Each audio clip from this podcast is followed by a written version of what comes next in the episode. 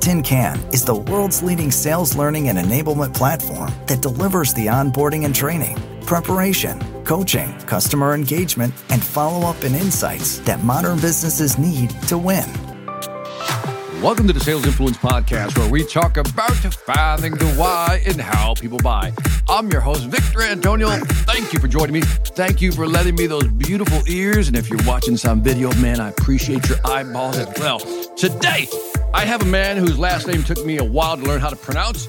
Luigi Prestinenzi with me. How you doing, Luigi? Oh, Victor, you know what? You're one of the very few that actually can pronounce my surname. So growing up at school, they used to call me Luigi Alphabet. So anything outside of that is a good way to pronounce my name. Luigi P. I can just see all the different names. Luigi Nenzi. I can see all that. Luigi, before we jump into today's topic, now listen here, folks. Before to, this topic is going to be so hmm. strategic, but more tactical than anything. I'm titling this podcast "The Big Deal" with Luigi Prestinenzi because I, we're going to talk to a guy right now who is really, you know, walking the talk, actually going out there making big deals happen, and I'm going to really just just carve him up to figure out what is it that he does to really close big deals. Are you okay with that, Luigi? I love it. I love it. I want to break this down and you want, I want you to pull me back. I want you to bring me forward, take me up, take me down. Wherever we go, I'm ready. Very cool. Uh, give my give my my listeners uh, and viewers a little bit about who you are, just a little background, and then we'll start. We'll kick into it. Yeah, Victor. So I'm a, I'm a lifelong sales professional and lifelong learner. I've been doing this for over 20 years now, which makes me sound very old. I just hit 40.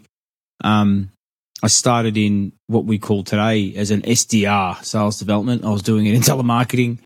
I've done door to door. I've done kiosk sales in shopping centers. I was that annoying guy that people would try to, they'd get on their phones so they wouldn't get eye contact with the guy that's trying to sell them something in a shopping center, right? Busted. That's what I do. Busted. Okay, sorry. um, and then I moved into B2B sales where I was, uh, which I absolutely fell in love with. Working in enterprise deals was where I learned the most about a true selling, like working big deals, like you talk about multi-stakeholder, very difficult. Um, and I've worked my way up to a point where I'd manage teams. So I've kind of worked across the whole end of the funnel, um, from top of funnel right through to even ran a, I was head of marketing for a large ASX a listed firm at one point. Um, but the last sort of, you know, part of my life, I've been working in the enablement space, coaching sellers, working with organizations, building playbooks, basically doing everything that I love, everything that I know. Look, if I didn't know this, I'd be in a lot of trouble because I don't really have any other skills outside of sales and marketing. the the the last time we talked, and God, it's hard to remember. I think I'm going to say it's almost like six months to a year ago. Yeah, you were talking about uh, you you had several deals in the pipeline. Yeah, and I, I think and I, I think you'd be okay with me mentioning some of the deal sizes because I want people to understand some magnitude here. I think one was like I'd say three hundred thousand 350, something like that. It was some deal size. Does that make sense? Yeah, a bit higher. That sound right? Got a bit, yeah. yeah. Got a bit more. You're like, yeah, a little higher, Victor. But th- thank you for underselling me. Uh, I love that. Yeah, yeah. Thank you for underselling me. So let's say you had this three hundred, five hundred thousand dollar deal, and what I wanted, and I remember you you were you, we were just having a conversation. You were going through this deal, all the things you did. Yeah. You talked, you mentioned the playbook already, how you help companies really get their sales game together. And as I was thinking about this podcast, you know, I was like, that's what people want to know. Like, mm. you know, you are a true, like, you know, you are that warrior in the garden. You know what I mean? You're at peace, but you're killing it at the same time. and I and I think I think people want to know because there's there's too many people out there who tell you what you need to do, but they don't show you how you should do it. And so yeah. I want you to think of a deal right now. And then I want you to describe this deal that you locked down that you want. First, describe the deal, the type of company, yeah the amount of money that you lock down. We're going to start with the end. You want it. Here's what I want. Here's what I got. Now, Victor, let's talk about how we got there. Give me an yep. example of a company you locked down recently. Yeah, so a company in Australia, uh, they're a global firm, but I've been working with the Australian part of the business. They employ about 2,000 people here in Australia, um, probably uh, probably 500 mil in rev. So uh, maybe actually probably a bit higher. Um, yeah, so large organization, huge stakeholder group. So that from that point of first interaction right through to that point of contract, um, oh, I can't tell you how many meetings took place, but there was a lot of stakeholders. So, you know, Gartner talks about what nine to 11 stakeholders. I think I ended up engaging with over 20 different stakeholders during that sales process. Wow. So, wow. Okay. it was a long process, but the deal value is, is, is, you know, above half a mil now. Um, it's probably going to go for about three years at minimum. Um, and we've now, you know, I hate the word penetrated, but we've now, you know, really influenced. Um, sorry, my Google Home just started talking. Um, we, I've really, we've re- really been able to influence, and we now have the entire executive team as champions. So not just one person. You know, we've got the entire group that they're engaged in the process. They're part of the journey, and they they really do look at us as a partner. Um, and these are the words that they've used. And we're about a year into the relation. Oh, yeah, probably almost a year into the relationship. So for us to get to that point of partnership in such a short period of time, I think is just a testament to the type of work that we've been able to do with them. No, I mean, this, you know, okay, dude, you set the frame up beautifully already. so that's a big deal. Uh, 500 over three years. Um, the number of stakeholders is quite shocking. That's 20 different ones. So, uh, as you framed it, from contact to contract, you know, uh, how long did that deal take you to close? I mean, how long? It's interesting from the very first moment. Like, if I had to go and actually assess, because I, you know, th- there's that initial stage where you're prospecting, you're building the relationship. I wouldn't really include that, but Okay. from that point where I made the actual phone call to say, "Hey, let's discuss this particular point of view that I want to bring to the table that I think is important to you. We're looking at about a 90 day sales cycle, right? So from that initial conversation to that point of contract, it was 90 days. Yeah. So it's so it's interesting, Luigi. If I can ask, because like I said, we're gonna this we're gonna dissect this big deal, right? And I think it's really interesting. What you said several things here. Uh, the first one is I'm really impressed the fact that you had to go through 20 stakeholders. You estimate, and you did that. Still close the deal in 90 days. That in itself is amazing. It's out, dude. Write a book around that one. um, then the uh, you said something. Uh, you kind of said it quickly, but you said I don't count this as part of the sales cycle. What was that pre? We'll call that that pre, you know, Yeah. start. What was that? So, you know, we often talk about prospecting. You know, you pick up the phone, you reach out, you build a cadence, you get them into a conversation. But I like to build two different funnels. I have my, you know, very not aggressive. Let me change the format of that language. I have a funnel where, yes, if there's a trigger event, if there's something happening that I think, you know what, it's time for me to talk to them today, then I'll really, you know, pursue that opportunity. But then I build the relationship funnel. And you you are the master of this, you know, building content, creating an audience, etc. Now, you know, I, I engage with a prospect. Um, we we connected on LinkedIn. Um, he was engaging with my content. I thought I thought great, but what I did, I just nurtured him a little bit, and I started to just observe some patterns in the way that he was engaging different content pieces, and then I started doing my research on that company to try to get my understanding of where are they at in their sort of change cycle, right? Mhm. Then, as I started to really understand and started to map out where they were at in their journey, because this organization was going through a bit of a, a, a digital transformation. After about sort of 60 days of monitoring, and I really started understanding the state of play, then I took the opportunity to pick up the phone right? And I had a very credible point of view that kind of made sense for him to meet with me. Yeah. Mhm. Now, was he the C level decision maker? No, he wasn't. He's probably three from the top. But I knew enough that my strategy, and I also had engaged with the chief marketing officer at the same time. But my strategy was I'm going to go in through a lower point, not a lower point's probably the, Mhm. the wrong Sure. word. Get the champion, but I wanted to validate my understanding of the state of play, right? Mhm. And then once I validated that, I was able to then influence and say, we then got the next level of stakeholders involved to really discuss that state of play. and my viewpoint around that state of play. Yeah. So, you know, I never talk about when I talk about, you know, that nurturing, that that that pre I call it the research stage. I call it mm-hmm. stage 0 mm-hmm. Right. I've actually got it in my meeting structure.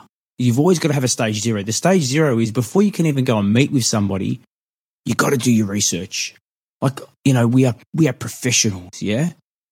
If we want somebody to give us some time, we need to come there with a really credible point of view that gets them thinking a little bit differently. I mean, you, you called it last week in a session that we had. You got to get them to hear the hiss, right? What I learned was they already heard the hiss. They were already hearing the hiss. mm-hmm. mm-hmm. Okay. And so I just needed to understand what their version or what their interpretation of the hiss was. Gotcha. And again, that's me, why me, I used that initial period to understand exactly what that state of play was so that when I went there, my point of view was really valid. You said something interesting. I really want to hit this one because I think I think it's interesting. First of all, it's like this bifurcation, right? There's a trigger event that's one that you go, yeah, I can help them. Mm. So that's one kind of one signal that pops up, and the other one is, you know what, the relationship fun. I'm just going to nurture this thing. Yep. I want uh, you also well, first question. I so many cool questions I want to ask you. Now, so yeah. the first one is like, how many people do you typically have on your radar that you monitor?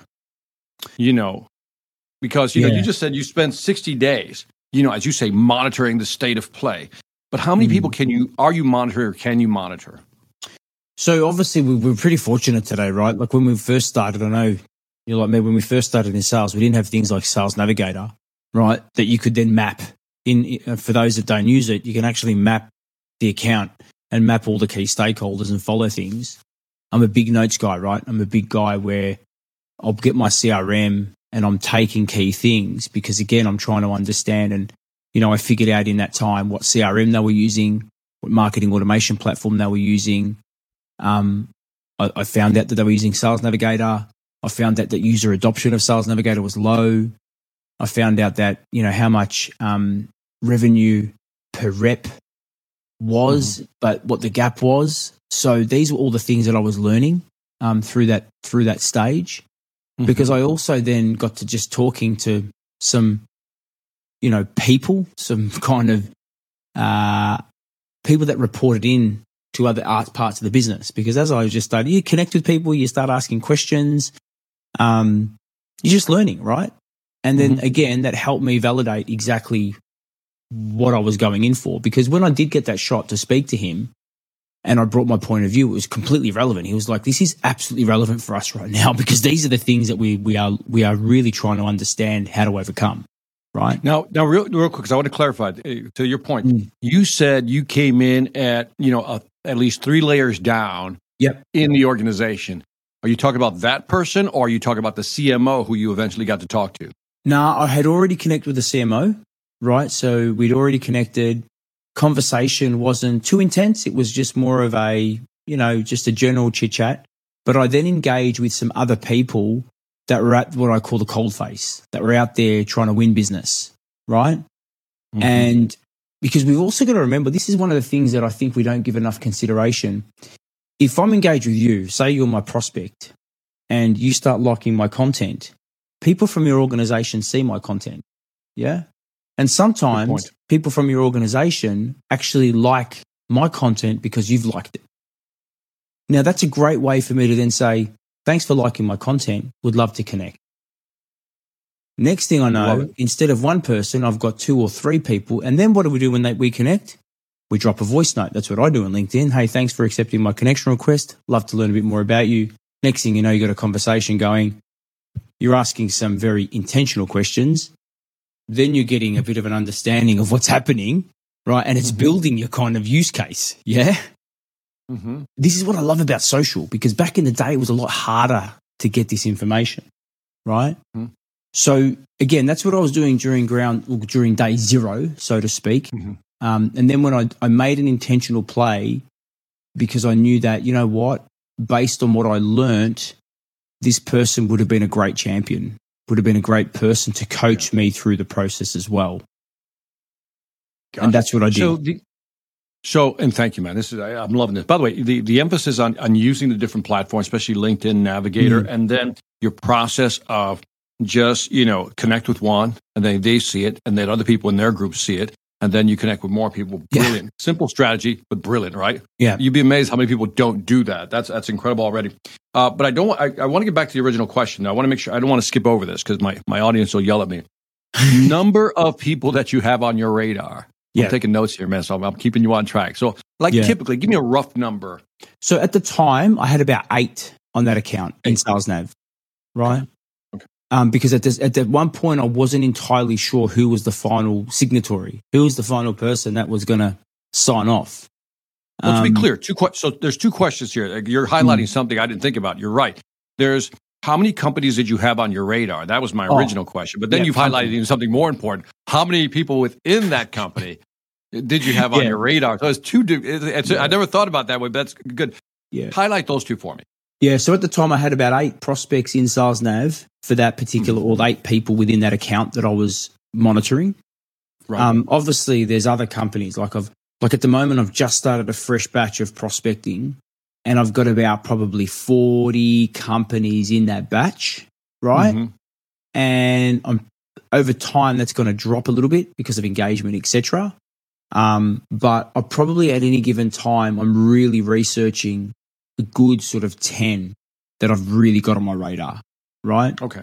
So top of funnel 40, but then there'll be 10 that I'll be very proactively trying to, you know, look for those certain triggers, etc. Like I've got one right now. I've now just connected with their global VP of sales. I've already connected with their global head of enablement. Um, I've got a couple of AEs that I've been talking to.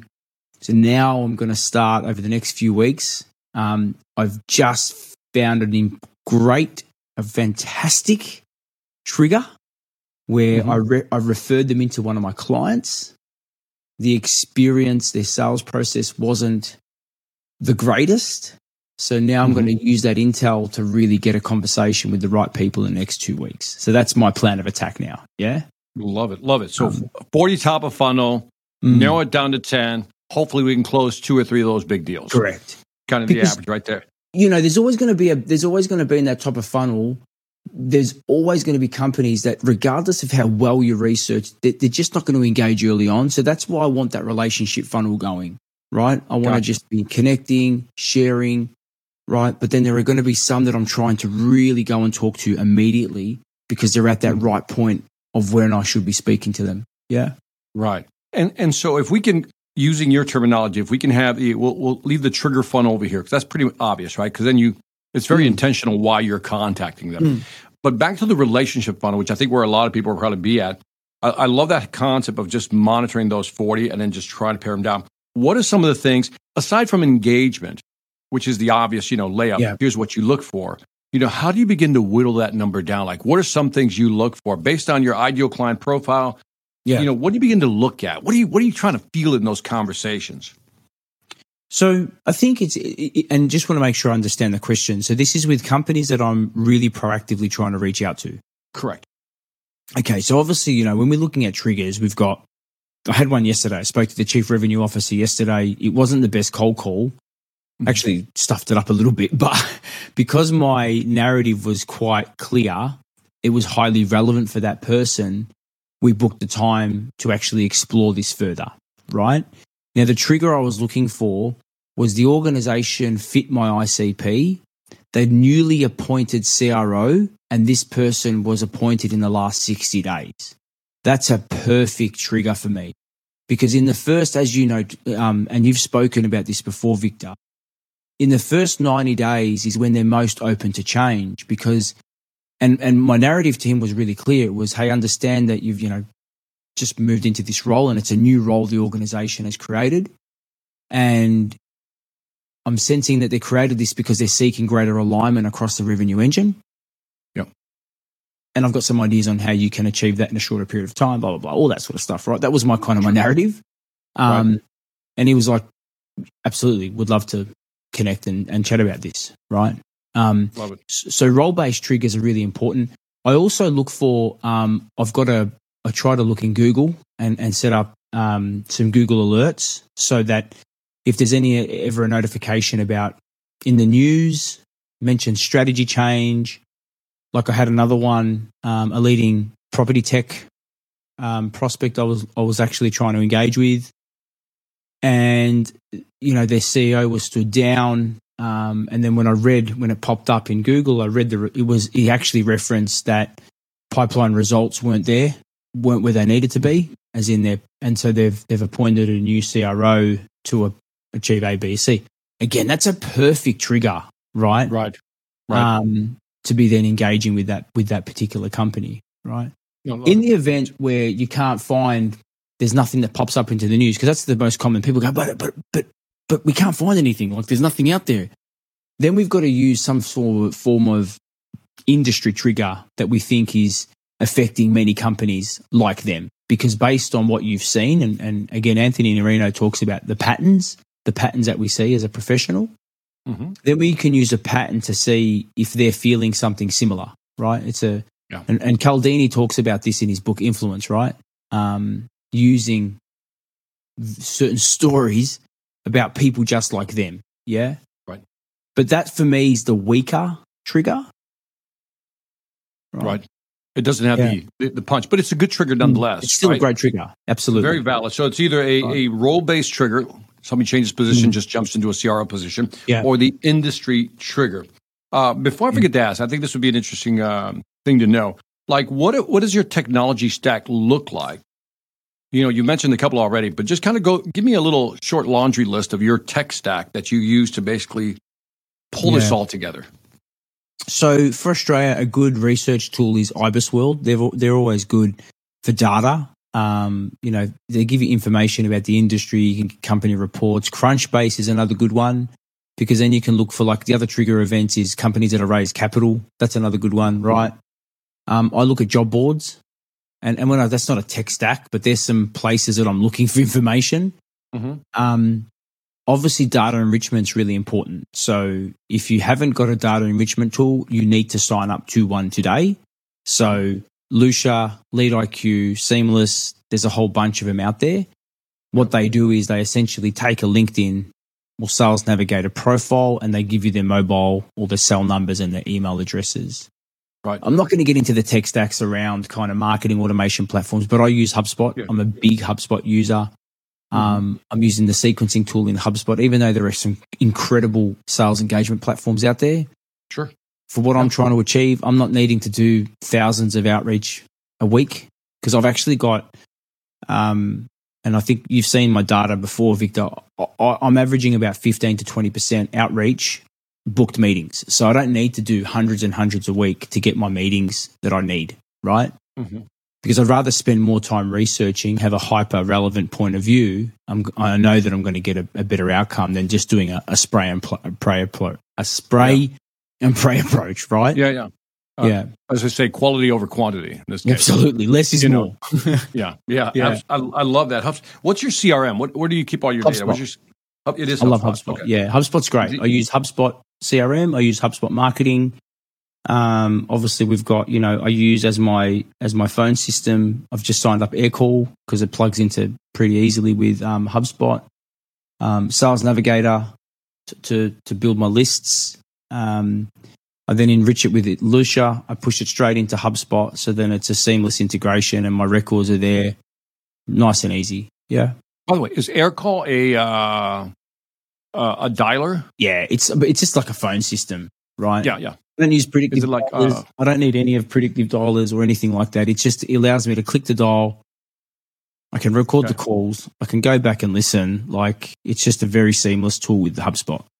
Love it, love it. I, do you like, for example, Seamless AI uh, .ai? By the way, I had Brandon on uh, previously on the podcast. Uh, cool nice, dude. bundle of energy. oh, he is man. It was a great interview. Uh, so you just pull his data into AirCall, or do you put it into HubSpot? That's no, how HubSpot. you're doing it. Everything goes into HubSpot. HubSpot's my kind of my source yeah. of truth. Yeah, gotcha. Everything goes in there. Yeah. I love it, man. I love it. That's, that's your core. So now you got you got your tech stack in place. Yep. You know who you're going after. You got your relationship funnel, trigger funnel. You did your phase zero, right? Warming yep. them up. And then you move into the the more intentional side of the prospecting, which is now we've connected, we've chatted, we exchanged some mm. ideas, some thoughts, some articles, whatever it may be. Now you go in there and you set up the meeting. Now, one of the other things I've seen that again, it's too bad the people who are watching or listening uh, don't ha- didn't have the privilege of watching or viewing was you know, your presentation. You shared one of your presentations with me, mm. and I was just floored, floored by the amount of detail. And yeah. first of all, the, the elegant look of it was one thing with your sales IQ brand, but the, the level of detail and you know the amount of research that went in, the amount of work that went into putting that presentation together blew me away. Which I imagine was probably blowing the people away who are on the other side of the table. Yeah, you know, talk to me about you know how important it is once you have that first meeting. You know, what are some of the content pieces? What what are some of the you know the assets you should have at the ready when yeah. you're having that first meeting? So again, I'm a huge believer in in in like pre-meeting nurturing as well. So I get this this CRO that I've I booked in yesterday, Victor. I I I'm very transparent. I love Todd Caponi's you know transparency focus when he talks about the transparency sale, right? And I'm a big believer in that. And I told them, hey, I'm going to connect with you on LinkedIn. If it's, I asked them, you know, I'm very permission based. Do you mind if I connect with you on LinkedIn if we haven't already? Yes, great great. Leading up to the meeting, I'm going to share some pieces of content that I think you'll find relevant that'll actually give us a bit more context to our meeting. Yeah. So depending on the narrative that I lead with, if I'm leading with a particular narrative about, you know, inbound lead volume might be dropping because of what we're seeing with the economy, um, and there's there's some data out there that's suggesting that inbound leads are, are starting to dry up a little bit, then obviously I want to present a point of view around self-generating pipeline, right? I'm just going to share a little bit of content around, you know, some strategies around that space so that when we get to the meeting, we're already kind of primed for that discussion. Yeah. Mm-hmm. So again, I'm a big believer sharing a few content pieces. Um, I sometimes even do like a mini prezzo, right? Right. Talking about a particular topic that I'll send it first. Sometimes I do it after the, the first meeting, depending on how well, like how that first conversation's gone. Um, mm-hmm. But when I go into a meeting, I've got a very, very specific meeting structure that I try to follow. I'm very consultative in my approach. And I always start, you know, like with an agenda. And then I, ha- I start with a point of view, which is a, a bit of insight, right? And so, so, let's let's pause there, Luigi. Yeah, yeah. dude, great stuff. I'm, I'm so loving this. Big Tin Can is the world's leading sales learning and enablement platform that delivers the onboarding and training, preparation coaching, customer engagement, and follow up and insights that modern businesses need to win. The you said something again. You you, you blow by because it's like it's just natural to you, like you know, like like like walking. Uh, but I'm I'm a firm believer that you got to find a narrative, mm. right? A narrative is a you know kind of your your storyline going into that. Yeah. You know, so you talked about the uh, you, the example you had was inbound lead volume, right? That might be an issue mm. because you say lead volume is dropping. And so you say, okay, that's a way in. But back back it up for me a little bit. You, how did you identify the narrative of, you know, how did you sense which was the right narrative yeah. in that situation? Yeah. So again, you've been, I've, I've shown you my playbook, my personal mm-hmm. playbook mm-hmm. is I do go, I spend a lot of time researching the persona and then validating that narrative, right? So a CRO is is a different to a chief sales officer because or a head of sales because a head of sales is only focused on on selling, whereas a chief revenue officer is focused on the marketing component, the sales, and the, and the customer success. So they've got a wider remit, right? Versus a he- head of enablement is you know effectively a little bit different to sales and CRO. So right. I really spend time building my personas, and with the clients that I work with, if they're talking to CFOs, we actually interview CFOs to ensure that our understanding of their KPIs, their objectives, their KRAs is very clear. Because the narrative should be focused on those outcomes. Yeah, the narrative should oh, wait, what's, what's, the what's, what's, a, what's a KRA? Key response, you know, area. Um, oh, there's so many different terms. KPIs, OKRs, all this crap that they've come up. But but I think um, you know, but w- where I'm going to with this is because remember, people don't buy what we do; they buy the outcome we help them achieve. So, right. you know, if we're talking about the outcomes that are important to them, and then our narrative is a is a hypothesis or some form of view around that, then it's going to trigger engagement. Yeah. Yeah. And I actually say it's one of my lines when I say, look, you know, looking to get some time, share some insight, what we're seeing across the sector, working with people just like you. And then if, and one of the ways that I handle the objection of, if there is an objection, I say, look, the worst case scenario is we'll meet, I'll share some insight, you'll walk away with some actionable, actionable insight, mm-hmm. right? That you can use immediately if you choose not to discuss. But if there is an opportunity, it'd be great and we can explore what that looks like. And by the way, that's always a great uh, objection blocker, right? The worst thing is you'll walk away with more information, more questions you were never asking yourself, more, con- you know, with that whole thing. And then, yeah, best case, we might actually find something we can do together. It's like you've reduced. I mean, it's hard to say no to that. Yeah, because there's no task tension. The task tension drops because they're like, okay, well, I'm going to walk away with something. And if you, if you, if your narrative's kind of on point, if say for example they're an SDR manager, they're hiring a whole bunch of new SDRs, you know that most challenges is onboarding and ramping, getting them to performance in a, in a short period of time can be difficult. So if my message is around some ideas on how to shorten that that ramp time to get them producing results, they're going to be like, yeah, I'd be pretty keen to learn, learn about that. Sure. If I'm a CFO, you know, and they've got a particular outcome that you think, and and you open it up, and they're like, yeah, I'd be interested to to learning more about mm. that because this is again, um, um, we're both big fans of Anthony Iannarino, but you know, in what we do, we do this every single day.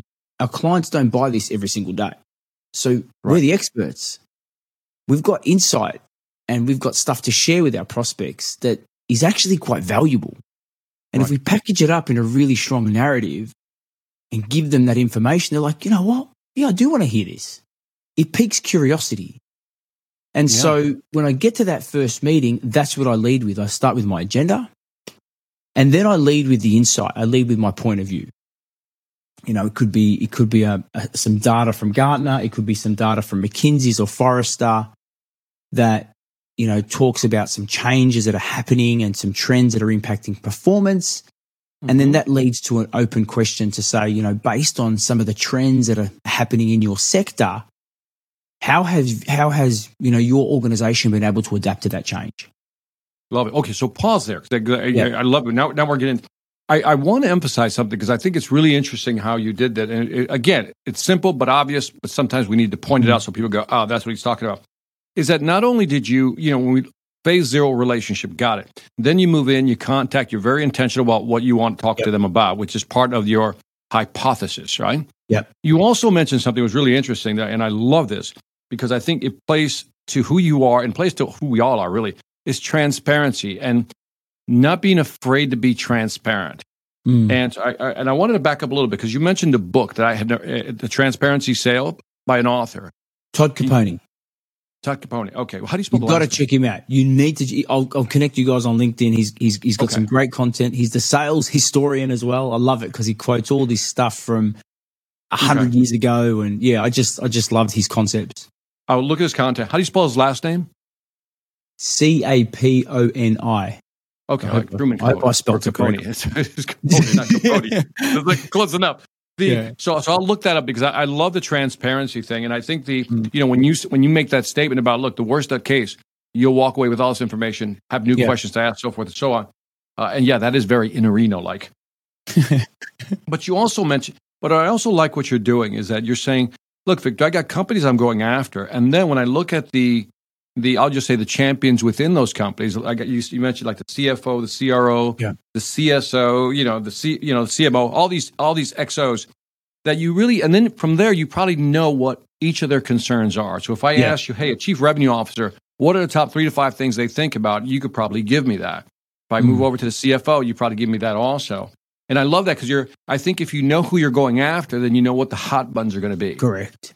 Because and, at some, that, yeah, because we've also got to remember that and I, I say, you know, this is when we're engaging with them, there is usually a committee now. We know that there are more than one. There's more than one person involved in the look. If it's a very transactional five ten grand, it's usually, hey, can I get this budget? Yep, it's there. Bang, I'll take it from my right. You know, a lot of people taking it from this travel budget the last two years because they weren't using their travel budget, so it was easy mm-hmm. for them to get some cash. That's funny. I never thought about that. That's funny. Yeah. right. But yeah. we know that and, and again, I've I've I've been fortunate to sell multi million dollar transformation projects where it was not a budgeted, it was not a budgeted plan. Like it wasn't in the plan. They didn't have a budget for it. We had to create the budget. We had to have a business case, get the right people involved and get it signed off. And just like in this particular project that I got signed off, there wasn't a budget. We had to go mm-hmm. create the budget, right? And we needed consensus. We needed different people from the organization to say, hey, this is an initiative that we want to work on, right? And we are not just because we often, you know, it's not just about the, the financial investment. People go, oh, it's a, you know, it's a hundred grand initiative. But actually, what about the investment of people that need to be allocated to this project? Because yep. the company's also thinking about that as well in the back of their mind. They're doing the calculation. Well, if we give John and we give, we've got all these people, this is what the true cost of this initiative actually is. Mm-hmm. And then they're weighing up the cost of, well, other projects need to be put aside because of this project. So, and then you've got other stakeholders. And this is where the complexities of the big sale kicks in because then you've got, you know, the CMO who wants this because it's important for his priorities. But then the chief operations officer or, or somebody else is like, but hang on, I want to bring in a new ERP or I want to bring in a new, you know, SharePoint or something. I want that budget for my project. Then you have competing executives, right? right? So again, this is why I believe that that consensus process is actually really important. And I mm-hmm. think when we rush and sellers, I've been a, a victim of this myself, right? If we rush to that point of proposal too quick without going through the required steps, that's when we can often get deal stall. Because internally, there hasn't been that debate and conversation about implementation and what it actually does mean for them and how it will affect different people across the table, right? So, so yeah, let, let, let me let me ask you a question, and I'm gonna push you on this one a little bit. Yeah, the because I, I because again, you have the insight. You're you're like you like front line. You're you're taking the bullet, so to speak. Um, I think it's interesting the number of people increasing, right? You mentioned uh, you're going to have a lot of stakeholders. So let's go back. Let's rewind the tape a little bit. So you again, you did the phase zero. You're now in the first meeting. You got yeah. the agenda. You got the hypothesis going. You talked about data from Gartner, Forrester, whoever. You know, does this line up? Does this sound familiar? And but you have different people, and it could be multiple meetings yeah. with different stakeholders. Absolutely. So I, I, was reading this study, and I'd love to get your perspective on it. Uh, so Gartner, specifically Brent Adamson over at Gartner, yep uh, put this. Um, by the way, he's one of the authors of the Challenger, Challenger. Sale. Luigi knows this. Yeah, this is yeah. for everybody else, not you, Louis. I know you know. yeah. Uh, so uh, you should look at Brent Adamson uh, if you're listening or watching this. Uh, always great content. His mm-hmm. new thing is you know sense making and how to sell. You know, and guide people to a buying decision. But he talked about the difficulties of these. What do you call these? You're, you're looking at what he calls for a big high deal, low regret deal. Mm-hmm. And what he meant by that is that what often tends to happen, more often than not, and this is where I want your perspective, is that because you have all these different interests, all these different buying motivations, the CRO wants this, the CMO wants this, and in order to get, you know, we, we throw, we bandy about the word consensus, almost like, you know, like confetti, just throw it everywhere. the, the, the problem, he says, is that in, in many cases, we people settle for what they call the lowest common denominator of what we could agree on. And mm at the end of the day, we close on that deal and nobody's happy. What are your thoughts on that? Because I, I, read that, I thought that, I said that's an interesting perspective. We can't get people mm all on in the same boat, you know, and to agree on all the things we want. So everybody begins to compromise, right? Yeah. And then everybody begins to compromise that we wind up with a solution that has nothing to do with the actual supplier, right? The yeah. supplier's got to give you a good product but it's not what everybody wants and everybody's unhappy with it. You know, what are yeah, your thoughts on that? Yeah. How to avoid that? I think have I seen that? Absolutely. You see that. You see that trying to trying to meet too many people's needs. And again, this is what I love about coming from the challenger, asking the challenger question, right? Actually asking the the group of stakeholders, is everybody actually aligned on this? Because if they're not aligned, right? And I heard Jen Allen talk about this, for example. She's um, the chief evangelist at Challenger. And I love that question. I actually started using it. I did it with a, a deal that I was working on, and wow, man, it just broke the, the robust conversation that happened as a result. But for me, and this is where I think we've got to also be true to our values, right? If we're selling a, an outcome, if we're helping an organization scope what that change looks like, and they say, hey, Victor, this is where we need to get to, it's on our strategy, We've got to get there because of A, B, and C. So great. Let's put this proposal. Let's work together. We come up with the scope. We're like, great. Then they say, well, because we can't get to consensus, We've got to do a material change, a proposal to fit it within people's, you know, viewpoints. And then before you know it, the proposal is completely different. And you're like, hang on a second. Am I just selling this for the sake of getting a deal? Because actually, we're not going to help them get to the North Star. We're, we're actually going to go down there. We're going oh, in a ah, different it, direction. It. You nailed it. That's it. You've nailed the scenario. Yes. Right. So for me, yes.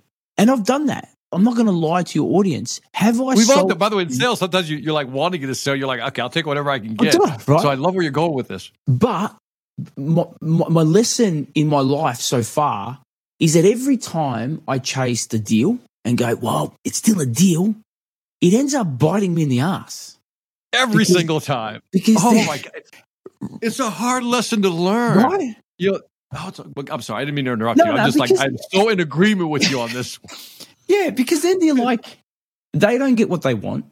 They become a problem client. They don't become an advocate. You can't get referrals. You start going, fucking, I just want to give the commission check back because yeah, because they're doing my head in now, right? I've actually had like, I just want to give you your money back. I really don't want this anymore. yeah. And then your phone rings and you're like, oh, serenity now. You know, like George Costanza's dad, serenity yeah, Oh now. my God. Serenity we were just now. talking about that yesterday with my daughter. Serenity now. you know, serenity now. this segment. insanity later. But anyway, like, We've been there. And so for me, and, and again, this is where our core values as a sales professional needs to kick in and right, sometimes right. you've actually got to say to the client, hey, appreciate, you know, this is where you want to get to, but based on what you've shared with us, this is where you actually said, if we do this, we can't get to this direction.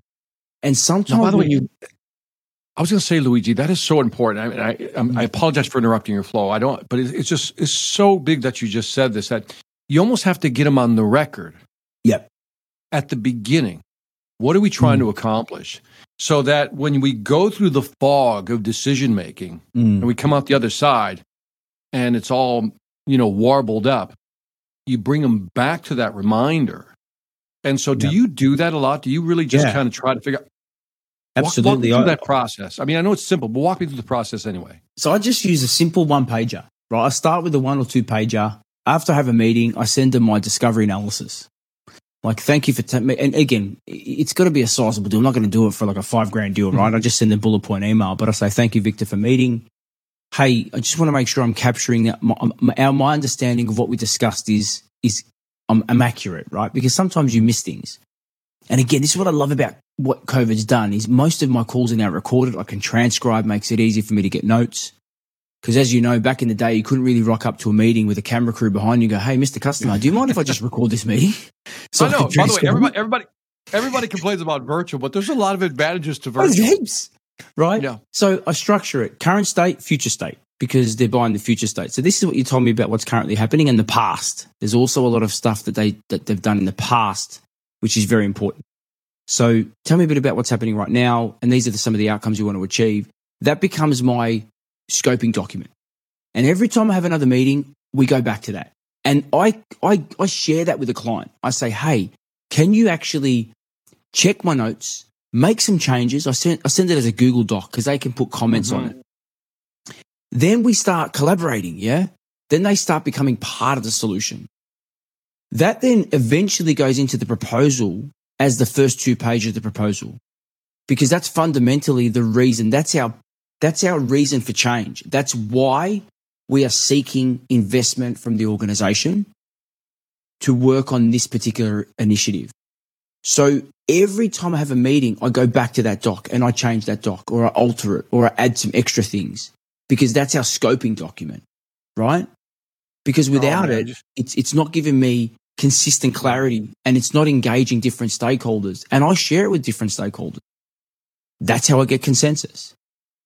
That that is that is simply simple and brilliant. The what I, what I love about it, it's like a compass all the time. But you said something again. You're so you, have been in the trenches, so it's like eh, mm. ABC. but you said something. You said it quickly. I got the current state and the future state. But then you said something interesting. You you, you, you slipped this one. tried to slip it past me. You said, "Yeah." then I asked about the past. Yeah. And I and I, I caught that because the the past is important. Like, what decisions did you make in the past to get you to this future state, to this Correct. current state? And, and that gives you some insight into their decision making process or maybe Correct. even their value system or philosophy. You know, mm-hmm. talk to me a little bit about how that plays into their current state and how do you use that? So one of the questions, like, you know, are you the decision maker? Is probably the most insulting question you can ask someone, right? I because, think so. because you've also people have ego and people have that, you know, important, right? Mhm. But saying, you know, when you implemented something initiative similar to this, what did the process look like? Correct. And who was involved in that process? And will that be And why did you and why did you make these decisions? correct? Yep. What worked Yeah. well? If you could go back and do it again, what would you do differently? Because Mm-hmm. Again, the way we, we're all conditioned by our past. So if they've gone through an experience of change and it didn't go to plan, then that is going to be something that will come up in the conversation when the Mhm. team is having a debate about do we do this or not. And it's interesting. I interviewed for one of my clients. We We're building out a CFO persona, right? And we interviewed a, their CFO, global organization. I think maybe 10,000 people, 15,000 people. It's a pretty big organization, right? And the CFO said um, he gets proposals across his table every week. And he said this, it was, it was actually, it, it hit me in the face. I loved hearing it. He said, Look, when my people bring me, because they're the ones that ask me for sign off, when they bring me a proposal or a business case for me to sign off, if they can't answer the questions of my selection criteria, I kill the deal. Hmm. Right? And he says, I'm looking for risk. There are certain things that I'm looking for. So again, if they've had a previous project that they've implemented and things have not gone to plan, you can bet your bottom dollar that's going to come up again. Right? Because they're going to be going, right now we're looking at our risk matrix and saying, how do we mitigate this risk happening? Or how do we mitigate, you know, I heard this saying the other day, what do they call it? They called it um, shelf, shelfware, right? Which was software that gets put on the shelf because so many companies are buying software and it just gets put on the shelf, right? So there's, there's, there's, there's things that organizations are trying to mitigate. So if we don't understand how they've behaved in the past, how they've purchased, how did it work? Where did it go? Mhm. Then we're not really understanding how they're about to, what are the things they're going to go through from a decision making process? Because, and how we're enabling them to work through those particular objections when they become objection. Mhm. Because as you know, if they become an objection and we don't raise it or we're not there to talk about it, that could become a deal breaker. Absolutely, Right. absolutely. I, w- I wanted to ask you about this. Is this is this, this is so so insightful. The because the, the the past thing really does play into the current state. Hmm. And what, what I what I love about your saying is that you're you're exercising a level of patience Mm. that a lot of people don't have in a big deal, especially Yep. a complex sale, big deal, because you have. Some people would just skip over that step. I don't care how you got here. I just know you're here, right? but Yeah. there's something behind that, and I, I think there's another aspect of it uh, that I've always often thought about, and that is the people who made the decisions in the past to get to the current state are still there Yep. right? And nobody hates to admit that they made a mistake Yep. in buying a certain software system. And so one of the things I found very useful is to to always let people know. I said, look, when these decisions were made, and I, I softened this up, like five years ago, the market was different. Mm. The technology was different. So we're fast forwarding now, and now we have a new market with new technology. So it's time to make a new decision. Yeah. And again, I soften that up, and people go, the decision makers who made the past decisions are not, their ego isn't hurt yeah. Because they, they're you know what I mean because there's there's this there's this ownership thing the endowment Mm-hmm. effect you know they feel like they that's their baby and you're saying yeah that was a great decision five years ago Yeah. you know technology's changed and then you're giving them a way out have you Yeah. seen that I mean when you talk to people it's almost like you got to give them a way out Yeah.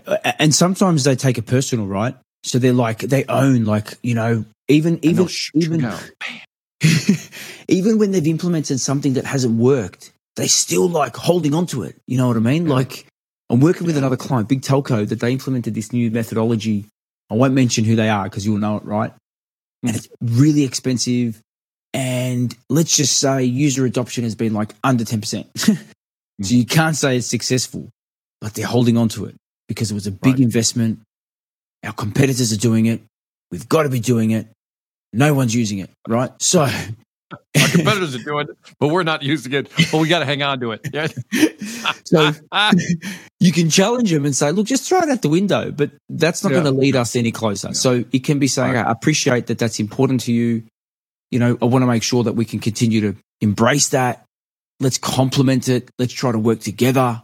Like, Yeah. you know, in some case, you've just got to accept that, you know, even, even, even things that haven't been successful, people are going to hold on to, right? So let me you ask you a question, Luigi. I, I got to ask this question because again, you're bringing up so many. Mm. You're bringing up so many nuances, so many subtleties to closing a deal, and this is one where they've made a decision to buy whatever type Yep. of system, right? And they only have a ten percent adoption rate. So if I'm a decision maker who signs off, like that guy that says I have criteria before I sign off, Yeah. he's going to say the first thing he's going to say, "Dude, the last deal you brought me, only ten percent of the people are using it." Yeah. So you know what I mean? And so how do you like overcome that type of resistance? This That's a great question, right? And again, if we know that, like if we know that there's been a failed implementation and we do not arm the, our champion or, or the buying committee with the resources to break that down, which is, hey, this is what we know has happened, bef- but this is our implementation. These are the people that are going to be involved.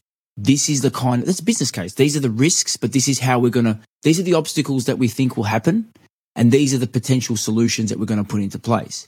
If we fail to put that together, then we're Mhm. not preparing our, our stakeholder group to be successful. We Right. failed because they've told us, they've said, Victor, this is what happened. And you're like, okay, that's great. I'm just going to completely ignore that and let's just go for the kill. If Yeah. we do not bring that into play and say, hey, this, because it, the question is going to be raised and they say, well, great question, John.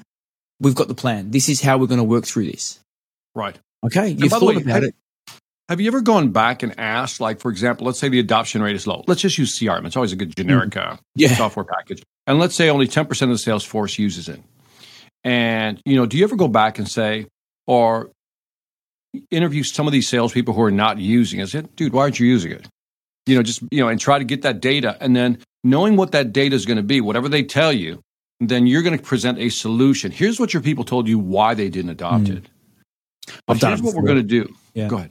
Yeah. I'm sorry. I'm sorry to cut you off. I'm just, you know, Mhm. I get excited with this stuff. I've done that before because no, no, again, we're, we're both excitable here. I was like, oh yeah, yeah. Let's, go ahead. This sorry, is go. the sales nerd. But absolutely, like you know, when you've done, and it, and this is why, you, you know, I, I believe I do. I truly believe in the scoping. And again, I'm not talking about I'm selling a widget, sign up to my widget online, self test it, then you can buy it. Like I'm talking about selling. You know, bigger deals are usually transformation deals because you're not selling the current state; you're selling change. Mhm. Transformation requires you know depth and scope. Um, and this is why I think for people that are continuing to focus on selling change, the bots will never replace us for a while, right? Because there's a there's there's, a lot of complexities in that, and Yeah. if you are selling change, you really need to scope. You have to have a good detailed scope. Personally, I factor that into my acquisition cost. And I have done that for 15 years, Victor. I go, right, if I'm going to win a deal for a million bucks, how much am I prepared to win that deal? Mhm. Is it 10%? Okay, I'm going to invest X amount of my time to get this deal across the line. I'm going to talk to my boss. I'm going to say, I need a resource. We need to scope some stuff. I might need a technical person to come in with me because I need a subject matter expert that I haven't really got that if it's a particular, you know, project that I'm working on or historically when I, when I did, and I did it. I, I landed a, Hmm. a pretty large deal, nearly $10 million. And I spent, th- I literally put everything off and I spent over three months of my life on just a scoping stage, Wow. right? Wow. And- it really depends on the size. Yeah. I, Correct. I, I want to highlight this because I think this is, you know, you, you've said a lot of cool things and a lot of informative things. But I think the, you know, this last part, you know, with regard to the scoping document, is probably to me the most, to me, the, I, the big takeaway for me is how you approached it. And I just kind of mm-hmm. do want to do a quick summary and Yeah. then add, add where I missed something. Okay. And that is, okay, we got the ICPs, we got your phases, your triggers, and all that. But I love the way you say, here's your current state, here's your future state, but I still need to understand the past, how you got to your current state. Then you said you create a scoping document. Then you said, I go, I get a Google document going. After a meeting, Yeah. I said, here are the things we discussed. and you highlight everything. And then you said that begets collaboration, which begets them being part of the solution process. Uh, and then from there is where you really finally consolidate and bring together your, your one to two page proposal, which is the big why we're yeah. doing this. Correct. I love that. I love that. Did, did I miss anything in that? No, the one key thing is before I submit the final proposal, hmm. we we talk. I don't send the final proposal. We catch up. I present what we've worked on, and then mm-hmm. I ask what changes do we need to make to make sure we can achieve this, or what questions might be raised that we haven't addressed. Then that turns into a final submitted proposal. Yeah. Yeah. I love that, man. I yeah. love that, Luigi. I, and I know you got to get going, man. So I'm going to wrap up on this. Uh, um, where can they find more information about you and your business and anything that is Luigi Prestinenzi? Well, mate, I'm trying my hardest to create a following like you, Victor. So come and find me on the Sales IQ podcast. Um, it's where I share some of my thoughts around this stuff um, and LinkedIn. I'm, I'm trying to be active on LinkedIn, but yeah, the Sales IQ podcast is probably the place where I've been I've been able to really find a bit of creativity around this stuff. Um, and I've, I, I, last week I shared the whole, I, I, broke my whole first meeting structure down. You know, the thing that I've been using for the past X amount of years, I broke it down step by step. Um, and if you want those tools that Victor's referring to, the discovery analysis, any of that, hit me up. I'm happy to share it. Look, I'm very free with these tools. I didn't invent some of these tools. These are hybrid tools of Wilson Learning, Miller Heiman. I've just made them my own over the years. That's worked for me. So, um, you know, credit to the people that actually created this stuff. Um, I've just been able to contextualize it and make it work for me. Okay, um, in the in the front line. So, yeah, Sales IQ podcast, LinkedIn. Type in Luigi. There shouldn't be too many Luigi Prestinenzis in the world. Um, so you should be able to find me. Luigi, thank you for time. And for those of you watching listening, that's it for the Sales Influence podcast. Leave me some feedback on iTunes, Stitcher, Spotify, Pandora, wherever you find me. And after you do that, go check out the Sales IQ podcast. Sign up for that. Come on. You had to enjoy this one. This is a good one, a really good one. And last but not least, when you've done with all that, check out the Sales Velocity Academy. Again, I got courses on how to help you sell more faster. And on that note, this is Victor Antonio, always reminding you, selenate hard when you got no guy like Luigi and you know how. Take care. Big Tin Can is the world's leading sales learning and enablement platform that delivers the onboarding and training, preparation, coaching, customer engagement, and follow up and insights that modern businesses need to win.